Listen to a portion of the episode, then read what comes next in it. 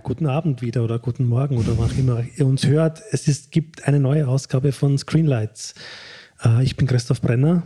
Und ich bin noch immer Lilian Muschen. Genau, und heute haben wir einen, einen bisschen konstruierten Themenschwerpunkt, äh, der sich um Männer dreht, weil die Titel halt das so hergeben. Einen Film, der Man heißt und eine Serie, die Old Man heißt. The Old Man. The Old Man, Gary. genau. Und über die wollen wir reden, weil äh, Man kommt jetzt ins Kino und lief auch in Cannes schon und du warst ja dort. Ich war dort, ich habe ihn in Cannes gesehen. Ähm, und hat mir sehr, sehr gut gefallen. Also, Alec, haben wir gesagt, Alex, Alex Garland, Garland äh, neuester Film. Neuester ja. Film, Regisseur kennt man von natürlich Ex Machina. Äh, cool Tanzer der Oscar Isaac mit Robotern. Äh, die Serie Devs, über die haben wir, glaube ich, auch schon mal geredet. Devs hatten wir in einem Jahresrückblick mal. Genau, genau, Devs. Und, und Annihilation der mir nicht gut gefallen hat, genau. Ja, okay. äh, das ist. Äh, und der hat auch vieles so geschrieben, was so bekannt ist: 28 Days Later, Sunshine. Sunshine, ich liebe Sunshine. Und, ähm, und jetzt ist er zurück mit ähm, einem wie ich finde, sehr, sehr spannend Film. Wir haben, nachdem also ich habe es mit ein paar Freunden gesehen in Cannes, danach äh, sehr viel darüber diskutiert, dass es immer gut ist. Das ich war einer, genau, einer der wenigen, die ihn, glaube ich, gut gefunden hat, nämlich in all seinen ähm, Facetten und Metaphern und so weiter und so fort. Ähm, interessanterweise vor allem die Männer habe ich das Gefühl gehabt, habe ich nicht gut gefunden. Also sagen wir mal so, genau, also erstens einmal die zwei Hauptdarsteller, die großartig sind, muss man vielleicht nochmal äh, vorstellen. Vielleicht, äh, ja. Kurz mal umreißen, worum es so, okay, geht, gut. und die Hauptdarsteller dann versteht, oder wie? Genau. Genau, also es geht um eine Frau, gespielt von Jessie Buckley, die eine, sagen wir mal, schwierige Trennung, ohne da jetzt ist das schon zu viel gespoilt? Ich, glaub, ich, ich glaube, das, das, kann man, man, sollte man fast sagen, damit man. Genau, eine schwierige Trennung können, hinter ja. sich hat, ohne da jetzt genau zu erklären, was da ist. Oh ja, würde, würde ich fast sagen. Wirklich? Das, das, ist ja, das, ist ja, ganz am Anfang vom Film schon. Aber ist das nicht ein Spoiler? Ich, hab, ich bin schon traumatisiert. Wir, wir, wir wollen so wenig spoilern wie möglich, aber das halt so. Also sie hat eine schwierige Trennung und versucht dann, ähm, sie mietet sich ein Haus, ein schönes Haus in, in, äh, ähm, in England, äh, in der Countryside und ähm, versucht dort ähm, ja drüber hinwegzukommen, aber auch einfach zu arbeiten, mit sich selber zu sein. Also ein bisschen das Haus, das ist so ihr, finde sie wunderschön. Sie möchte einfach dort ein bisschen Zeit verbringen, Seele baumeln lassen, aber auch arbeiten und äh, möchte diese schwierige Trennung auch ähm, ja verarbeiten. Und dann passieren wirklich weirde Sachen. Also sie begegnet immer wieder Männerfiguren, sage ich jetzt einmal, interessant. Also das kann man schon sagen, oder? Dass die immer wieder, also das ist eigentlich derselbe Mann, nur in verschiedenen. Ich glaube, das muss man sagen. Das, das kommt auch im Trailer, glaube ich, raus, ja. oder?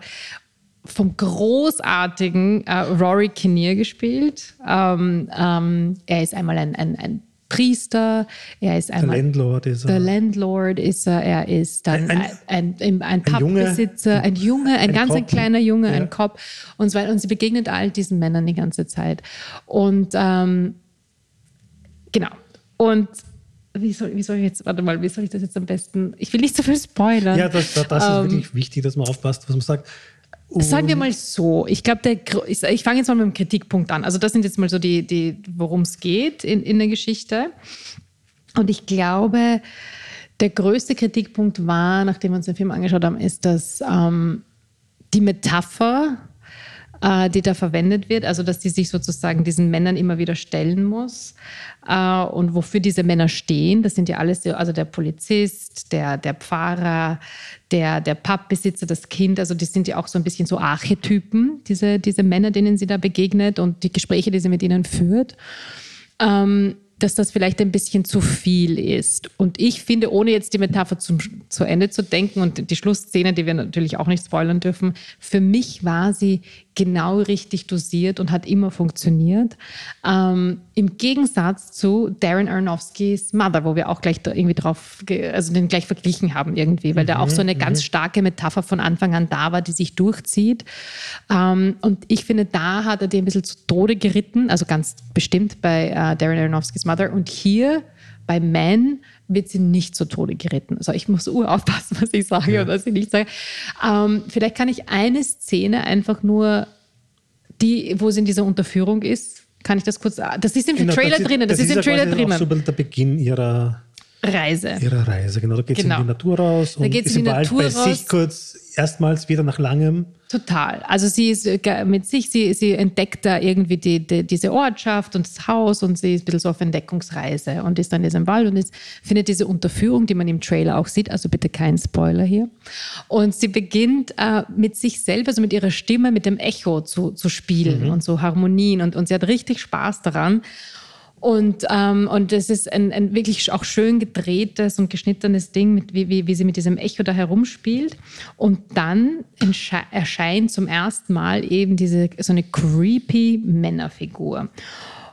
Und das ist halt eben diese, auch diese Metapher, die immer wieder da sich durchzieht, ähm, durch die ganze Geschichte, ist, dass jedes Mal, wenn sie einfach nur bei sich sein möchte und sich äh, ihre eigene Stimme finden möchte, dass sie immer von diesen scheiß Männern unterbrochen wird und, und sie da rausgerissen wird und äh, in, in teilweise auch eben in, in Angstzuständen äh, versetzt wird. Und das, das, das war so für mich so die, die, diese prototypische Szene, also die man so exemplarisch herausnehmen kann, ohne da jetzt irgendwie zu, so weiter zu spoilern.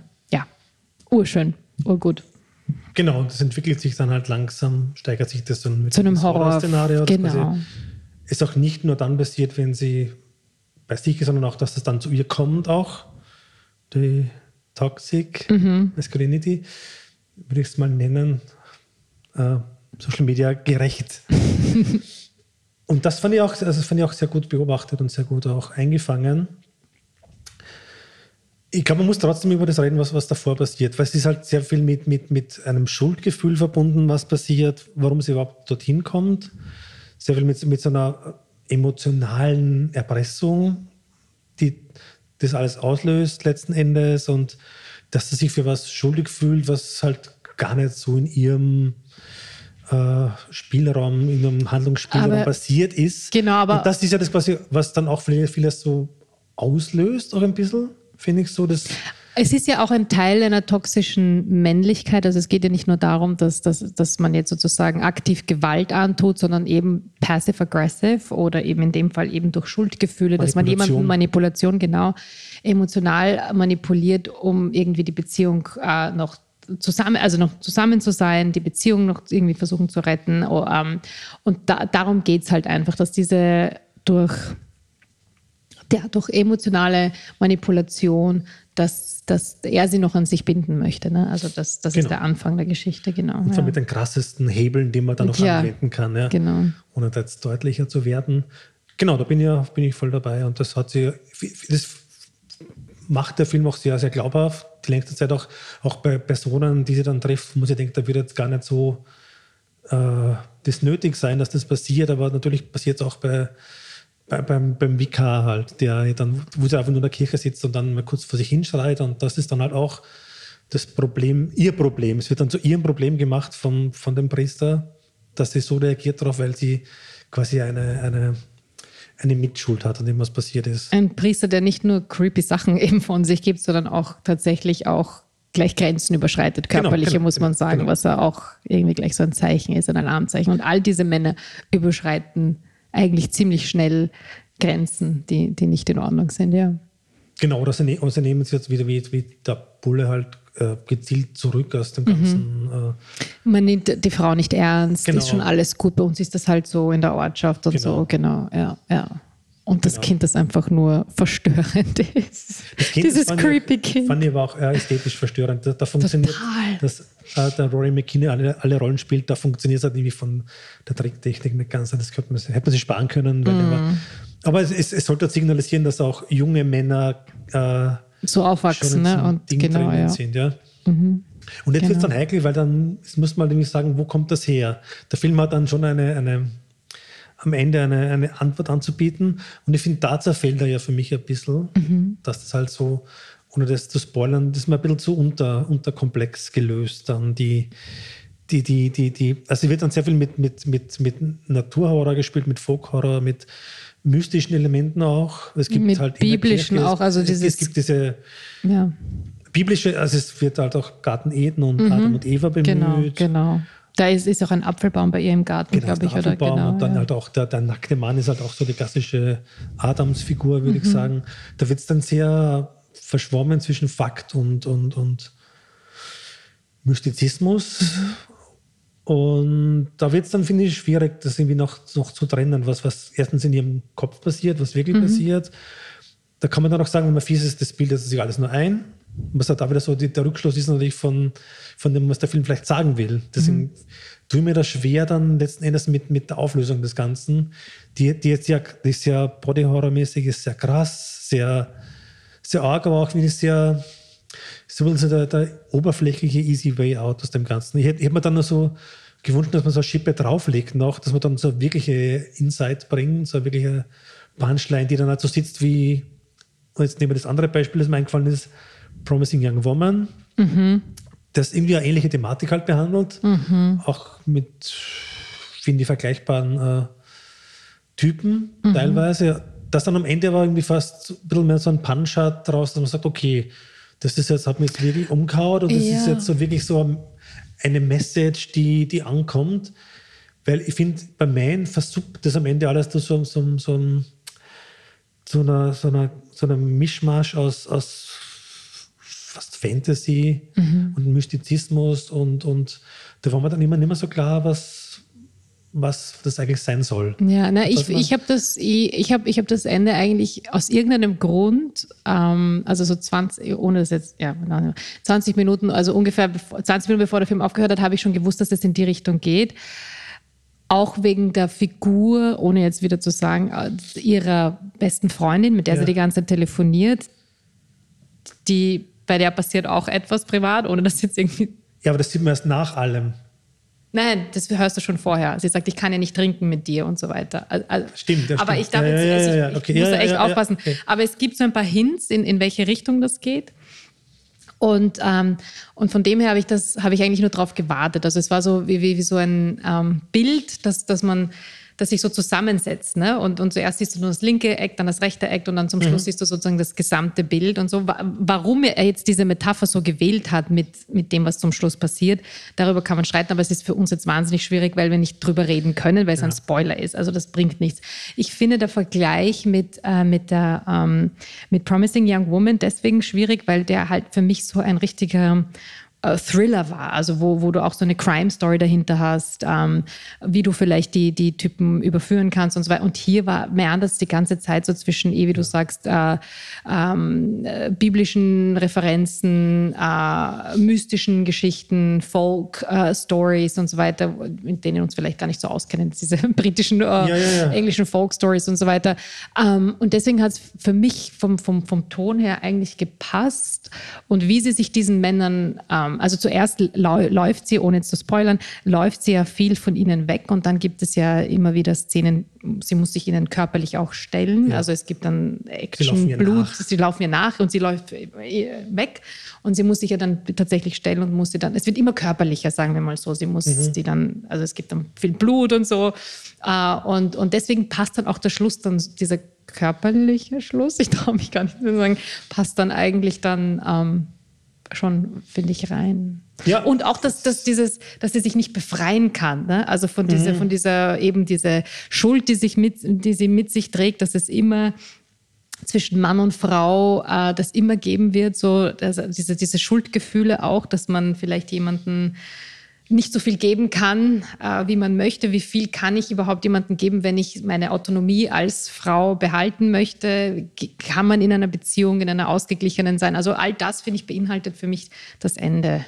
Irgendwo. Genau, also Schuld ist, finde ich, glaube ich, ein, ein, großes Thema in dem ganzen Film. So, vor allem auch die, die aufgesetzte Schuld, die passiv-aggressiv quasi auf einen als Frau draufgestülpt wird, mhm. unausgesprochen oder ausgesprochen.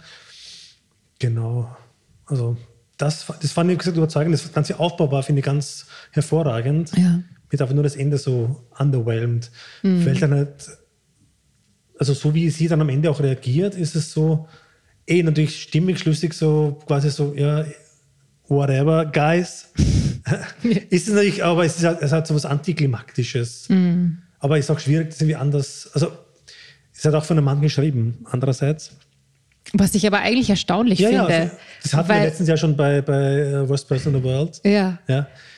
Aber findest du quasi ihre Figur auch ähm, definiert gut genug als, als oder ist. Ja, also was, was ich so gut gefunden habe an, an also im Ganzen, was, was ich so interessant, dieses genervt sein, also es Ja. ist ja so eine spezifische ähm, äh, toxische Männlichkeit oder so. Also es ist ja nicht so ein Mann-Frau-Ding, sondern es ist eher dieses genervt sein von Männern, umgeben sein permanent die ganze Zeit von Männern, ähm, die, die dich äh, hindern, verhindern wollen oder wo, wo es einfach nicht weitergeht.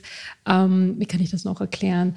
Ähm, natürlich auch dieses, egal wo du reingehst, und es sind halt nur Männer mit, also die haben halt immer natürlich das, sein Gesicht und so, immer dieses unangenehme Gefühl ähm, als Frau, wenn du alleine unterwegs bist. Also all diese, diese creepy Momente, ähm, das, das finde ich, hat, äh, das war schon sehr gut und so, so nuanciert auch, weil es eben jetzt nicht nur um eine, äh, nur Anführungszeichen, Vergewaltigung geht oder um eine Geschichte, sondern es sind diese, diese Zwischen, Zwischenräume, Zwischengefühle, diese Dinge, die man auch oft nicht ausspricht als Frau, die man vielleicht nur so im Hinterkopf hat, so äh, da läutet es jetzt an der Tür, äh, ich hole jetzt irgendwie mein Essen ab, habe ich eh genug an oder so, weißt du, so dieses, dieses Ding, so wie man sich Männern gegenüber gibt, wie sehr muss man sich äh, schützen, wie sehr muss man auf irgendetwas vorbereitet sein. All diese Nuancen, finde ich, kommen da urgut raus. Also auch dieses, dieser, dieser ähm, Typ, dem das Haus gehört, der ist vermietet, der urcreepy ist, ja. also der vermännlich. der ver genau. Das ist so die Bob Burnham-Figur bei, bei Promising Young Genau, Woman, ne? der eigentlich nette. total höflich ist und, und total ein Gentleman und dann aber irrsinnig creepy auch gleichzeitig und so. Also all diese, deswegen war ich so erstaunt, dass das eben Alex Garland tatsächlich auch selber geschrieben hat und so, ähm, weil es so nuanciert ist.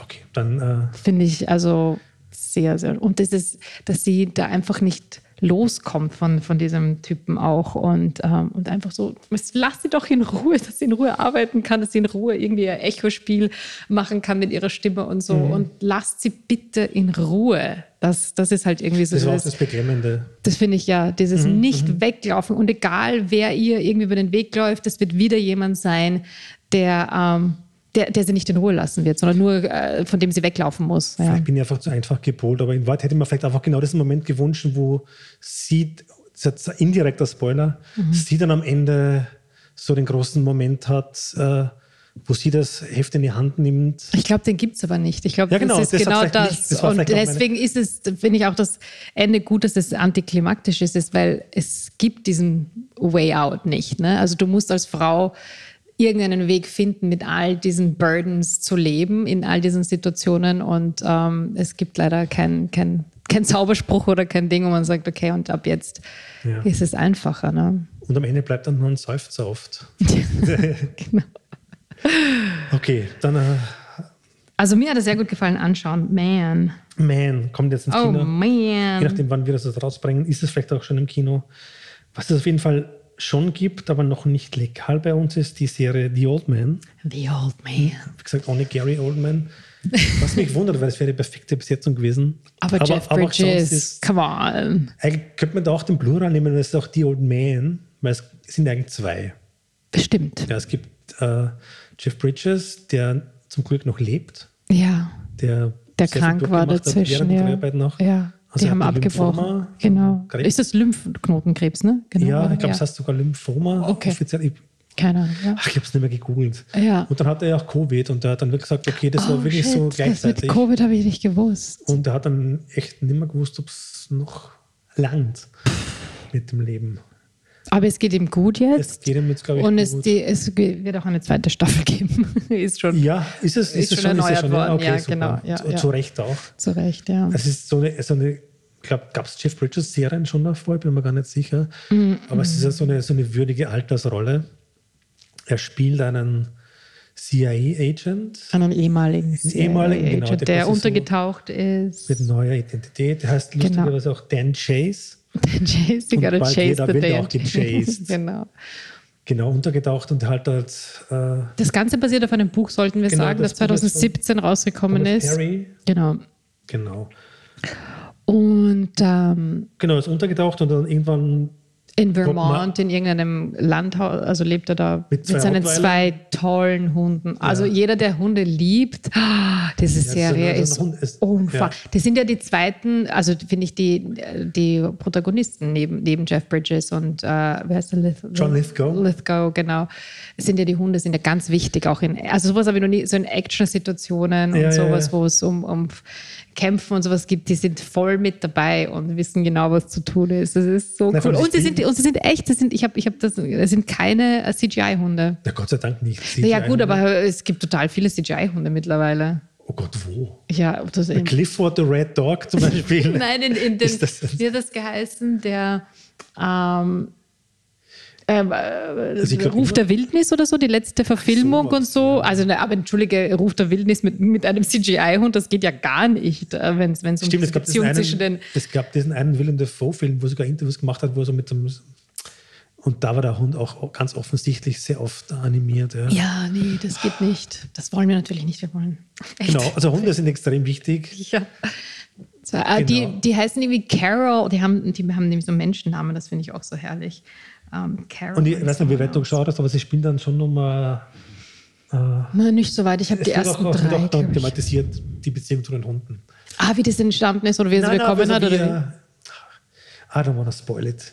Nein, aber, aber was, wie er sie bekommen hat oder wie? Nein, oder? nicht, aber so irgendwann muss das halt mal zurücklassen, weil halt, äh, er ist halt auf der Flucht ständig. Ne? Er ist auf der Flucht. Jetzt gehen wir mal auf das Thema zurück. Er ja. ist auf der Flucht, weil er vor 30 Jahren circa im Afghanistan-Krieg Richtig.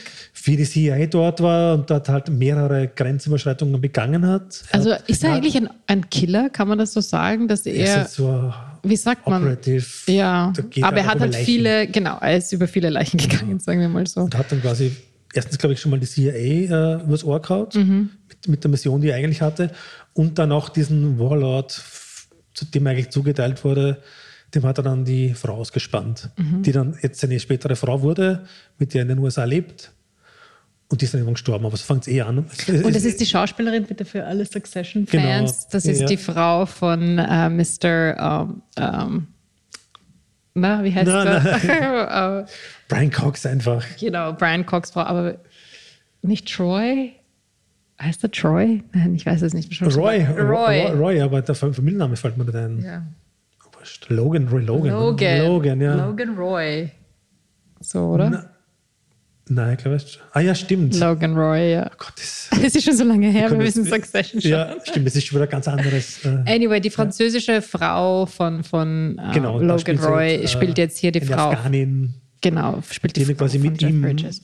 Das wird alles von Flashbacks natürlich erklärt, mhm. abgehauen ist und Genau, da gibt es eben eine Tochter und deren wegen kann er auch dann erpresst werden, weil es kommen die ganzen Geheimnisse irgendwann. Und das ist aber, das ist so interessant mit der Tochter, weil er die ganze Zeit halt mit ihr per, Telef äh, per Telefon äh, mit ihr kommuniziert, aber ich finde, da ist es auch noch nicht ganz klar, wie viel ist jetzt Tonaufnahmen? Also hat sie Nachrichten hinterlassen, weil sie kann ihn ein paar Mal nicht erreichen und so weiter. Wie viel sind tatsächlich, was spielt sich in seinem Kopf ab? Also ich finde, diese, die, diese Gespräche mit der Tochter haben etwas Surreales, was ich total, also von Anfang mhm. an, was ich sehr schön finde, dass du dich einfach fragst, telefoniert er wirklich mhm. mit ihr, weil sie sehr viele Nachrichten auch hinterlässt und so, oder hört er sich das einfach wieder an? Das ist ein sehr guter Moment, finde ich, ja. ja.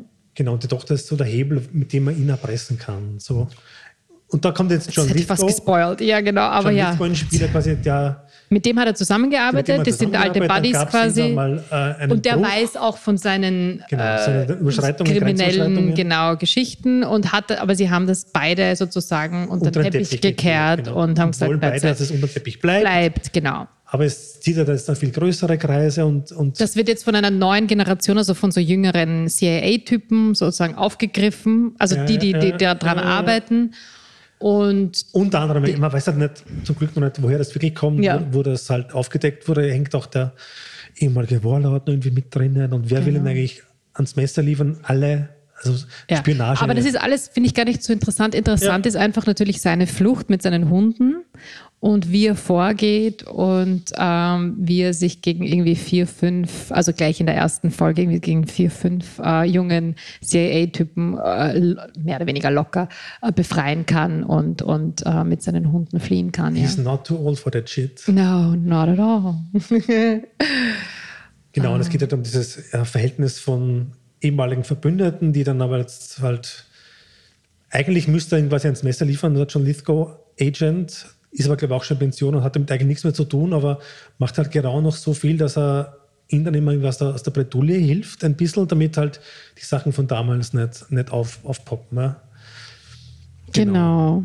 Und inszeniert ist es halt wahnsinnig langsam. Das Pacing ist enorm. Sehr so. Sicario-mäßig hat, hat mich ja, ein bisschen erinnert. So diese es gibt fast keine Szene, die nicht in der Nacht spielt, kommt Ja. vor. Es ist immer dunkel. sehr Es ist sehr dunkel. moody, sehr Ja. atmosphärisch. Gemacht hat John Watts. Und was vielleicht noch interessant ist, ich hoffe, das ist jetzt kein Spoiler, ist, dass Ja, sag mal.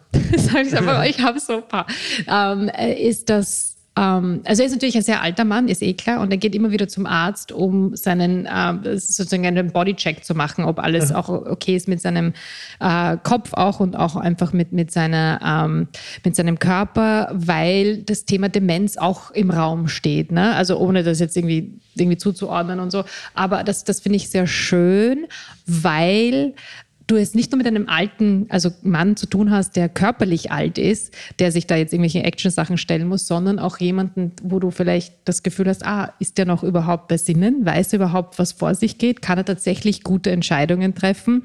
Wie viel passiert auch in seinem Kopf? Wie viel ist echt? Also allein, also das, das sozusagen auch als, als ähm, erzählerisches Merkmal drinnen zu haben, finde ich sehr gut für diese Soll ich Figur. gerne- Ist das jetzt gespoilt? Nein, das war nicht gespoilt. Okay. Das ist, glaube ich, so die, das der Bonuslevel, des, der, den die Serie einschiebt. Ich glaube, das Buch hat das alles nicht. Das Buch ist, glaube ich, Wirklich? so ein klassischer Spionage. Oh, das finde ich aber gut, dass sie das in der Serie haben. Das, also, weil du wegen Szenen, ich weiß nicht, ob du so weit schon bist, ob du das schon gesehen hast, diese eine Szene, wo man sagt, that's the most shocking scene I've seen in a long time. Nein, habe ich nicht gesehen. Gut, dann sage ich da nichts dazu. Aber es gibt wirklich so Szenen, wo ich denke, no, no. Okay. Und das spielt auch sehr viel mit diesem, mit diesem What is in his mind und, Ja. und was passiert wirklich. Und, und Was stelle sich? Er sieht, er sieht auch seine verstorbene Frau immer wieder mal so. Flynn-Flashbacks, Genau, jetzt hast du aber auch so. Ja, das Okay. passiert ja. ja. Das ist Und- alles, was dem, das Kopfkino halt hergibt, äh, passiert dann halt, sieht man halt auch, ja. Genau. Genau. Und dann kommt eine, kann man das sagen, in den ersten beiden Folgen kommt eine Frau, taucht auf. Also er versteckt sich in einem, darf ich das sagen? Ja, sicher. In einem Airbnb. Ich, bin schon so ängstlich, ich weiß nicht, was ja, ich sagen kann. die Leute schimpfen immer so, wenn man um, sagt, aber in einem Airbnb-Haus und ihr gehört das halt und, und auch ihre Figur ist äh, von Anfang an irgendwie, weiß man nicht, wo, wo die genau steht. Ist die tatsächlich zufällig dort? Gehört ihr wirklich das Haus? Also er erwartet eigentlich jemand ganz anderen und dass, man, dass der Host eigentlich gar nicht da ist. Und sie sagt, ach mein Mann, also sie erzählt dann irgendwelche Geschichten und so. Und es ist, äh, also die ganze Zeit, das finde ich sehr schön, weißt du jetzt nicht genau, wo, wer steht wo, wer ist auf seiner Seite und, und ähm, ja, wie viel ist Realität, wie viel stellt er sich auch selber nur in seinem Genau, Kopf aber es ist halt so umgesetzt, dass man, ich meine, das gibt es ja in sehr vielen Spionagefilmen und Serien und oft ist man dann verstimmt, wenn man die Absicht erkennt. Mhm. Jede Figur muss irgendwie am Peak sein und irgendwie nicht klar zu deuten. Aber das ist so, so gut gespielt und so gut inszeniert, dass man dann, dass es gar nicht so säuer aufstößt, finde ich. Man hat irgendwie so den Eindruck, das kann jetzt passieren, muss aber nicht passieren, aber es ist extrem äh, stimmig halt rübergebracht. Es ist immer so leicht düster, aber auch nicht so, so erdrückend düster. Und so sind die Figuren auch gezeichnet. Es geht Ja. dann schon um Abgründe und um vergangene Geschichten, und, aber es wird auch eine Zukunft noch gezeichnet, sage ich mal so. Ohne zu wissen, wie es ausgeht. Aber nachdem es schon eine zweite Staffel gibt, kann es ja nicht so enden, dass, dass die Old Man ohne Old Man spielen wird. So Und gesehen. ohne Hunde hoffentlich. Das Ja, sind die Hunde wichtigsten. Wünscht man Spin-off. Ja, Die Old die sind Dogs. so süß. Ja. Ja, wollen wir noch kurz eingehen auf eine, auf eine Serie, die Auch ein bisschen gewisse düster ist. Parallelen und Ja. gewisse Männer hat, die viele Die mit einem sehr nicht nur im Keller haben, Genau, tatsächlich irgendwo haben. Genau, ein Und sehr schockierendes Ende auch hat, das Staffelleben, ja, ja. Ja, Staffelende, genau, Doppelleben. Barry! Barry. Bill Hader als Barry! Our favorite, favorite Contract Killer. ja, das stimmt. Ja. Welche Staffel war das jetzt? Das war die dritte. Das war die dritte. Auch lange Pause wie bei Atlanta. Genau, sehr lange in Pause. Und äh, ich war überrascht. Ich hätte mir nicht gedacht, also ich, ich hatte so ein bisschen so ein Barry, also Overkill und habe mir gedacht, okay, das reicht jetzt irgendwie mit den ganzen äh, Rollercoastern und äh, wird er jetzt erwischt, wird er nicht erwischt und dann sterben so viele Leute und dann muss er so viele umbringen und so. Und es war dann aber doch eine sehr spannende dritte Staffel, muss ich ja. sagen. Und mit einem sehr schockierenden Ende. Hätten wir uns jetzt auch nicht gedacht. Wir spoilern es natürlich nicht. Aber ähm, ja, die Charaktere entwickeln sich weiter, er entwickelt sich weiter, die Bösewichte entwickeln sich weiter. Wie heißt denn sein, sein Schauspiellehrer? Ähm, uh, Henry Winkler heißt der Schauspieler. Genau, und, und die Figur. Gene Cusino. Genau. Fact, fucking amazing. Fucking amazing. Auch er entwickelt sich sehr interessant weiter. also ich glaube, man kann ja sagen, als zweite Staffel kann man spoilern, halbwegs, weil das dürften die Leute schon gesehen haben hoffentlich. Es gab einen großen Betrug dann mhm. am Ende der zweiten Staffel, also einen, einen schockierenden Betrug, der jetzt dann so langsam erst hochschwappt und und es geht schon noch viel um das Verhältnis der beiden. Wer kann wem, also kann man das verzeihen und unter welchen Umständen kann man es verzeihen? Und bekomme ich eine zweite Chance? Ja. Ich, ich melde mich ja, zu Wort, ich möchte nicht unterbrechen. Und was ich so toll gefunden habe, auch jetzt auch in der dritten Staffel, was ja von Anfang an irgendwie so mit, mitgeschwommen hat ein bisschen, ist, ähm, was ist im Endeffekt schlimmer? Ähm, Auftragskiller zu sein und so Leben zu zerstören oder quasi in diesem Hollywood-Sumpf unterwegs zu sein und da Leben zu zerstören, ja, also emotional, äh, auch psychisch und so weiter, ist natürlich jetzt eine sehr krass, ist ein sehr krasser Vergleich, aber darum geht es eigentlich. Kann, bist du so sehr ein besserer Mensch, wenn du äh, in Hollywood bist und, und Karrieren zerstörst und, und Menschen irgendwie links liegen lässt und so weiter? Also das finde ich sehr schön zwischen diesen beiden das haben wir, Figuren. gesagt, er ist Auftragskiller Spieler, eigentlich ist seine große Leidenschaft das Schauspiel. Und das hat zufällig entdeckt, ne? Zufällig also das hat er gar nicht gewusst, dass das dann. Dem er dann aufgeht und wo er dann so einen Sinn erkennt, erstmals in dem, was er tut. Aber natürlich ist er auch nicht gut genug dafür. Mhm. Es gibt dann irgendwann so in den ersten beiden Staffeln die Szene, wo er dann quasi seine Geschichte erzählt, aber alle glauben, es ist so gespielte und, und, und, und das ist real life story. Ja. Und genau, und da lernt er auch seine Freundin kennen. Die furchtbar ist. Die, also sie, sie ist eine großartige Schauspielerin, aber ich finde ihre Figur ja, so ja, ja, anstrengend einfach. Mit der, aber sie macht das wirklich gut, diese sehr ambitionierte Hollywood-Schauspielerin, die auch Regisseurin sein möchte und die endlich gesehen werden möchte, die endlich ihren Durchbruch haben möchte und so weiter und so fort. Also, aber es ist so anstrengend. Es ist, also wenn man solche, LA ist wirklich voll von solchen Leuten und mit sowas auch noch in einer Beziehung zu sein, wo es permanent nur um sie geht und um ihre Träume und ihre Ziele und so weiter ist. Aber sie macht das halt gut. Es ist aber mega aber anstrengend. Das, das Zynische daran ist ja, dass sie quasi ihre Leidensgeschichte, die man nicht näher, glaube ich, erklären mhm. müsste, dann in dem Moment, wo sie das quasi so äh, verarbeitet und in einen Stoff verwandelt, ja, plötzlich Serie, den ja. Durchbruch hat. Mhm. 98% on Rotten Tomatoes. und die bittere Point, das ist jetzt dann schon jedem Spoiler, die, dass die Folge, wo dann quasi die Serie nach dem selben Tag, Tag von dem Streaming-Service abgedreht wird, weil zu wenig Leute eingeschalten haben und weil es nicht diagonal genug ist und, und, und weil es einfach zu wenig Leute erreicht. Das, und die Kritiker also, eigentlich nicht wichtig sind, sondern ja, es geht ja, genau, darum, wie genau. viele einschalten. Und da hat so völlig, und da sitzt sie so mit Executives beieinander. Die, ja, das ist sehr skurril, einfach in dem ja. weirdesten Business Talk, der irgendwie null Sinn macht. Ja. Ja. Barry. Barry. Also finde ich erstaunlich, dass es ihm noch lustig ist dazwischen auch, mhm. obwohl das Gefühl doch wirklich tragisch geworden ist mit der Zeit jetzt, weil es ist eine Serie, die nicht vergisst, die Sachen, die passiert sind, dann immer wieder hochholt. Das passiert trotzdem, ist passiert und es hat auch Konsequenzen. Und wenn es späte Konsequenzen hat, hat es trotzdem. Ja. Mhm.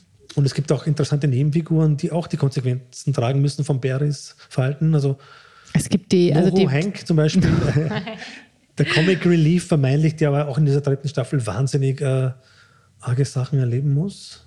Genau. Ja. Also es sind äh, was ist das? Tschetschenen-Mafia und die bolivianische. Bolivianische Mafia. Bolivianisch, ja, genau. Und die geraten aneinander und die zwei Mafiosi, äh, ja, entwickeln eine sehr nette Beziehung, genau. würde ich sagen. Tschetschene meets Bolivian sexy Dude. Genau, und er schildert dieses ganze äh, Killer-Mafia-Life halt ohne diesen ganzen Glam. Mm. Und es macht ihm auch keine Freude, dem Perrin natürlich nicht. Und es hat auch keine Freunde letzten Endes. Und diese ganze Schauspielgeschichte ist sogar eine Ersatzfamilie. Und indem er die dauernd irgendwie durch diverse Umstände hängen lässt oder quasi furchtbar verkrault oder, oder noch Schlimmeres, wird das Ganze, kriegt das so eine, so eine, so eine arge Tragik, finde ich, Mhm. je länger es geht. Ja. Weil das ist alles, was er hat und das muss er ständig äh, quasi opfern dafür, dass irgendwie sein, sein Job oder alles irgendwie weitergeht.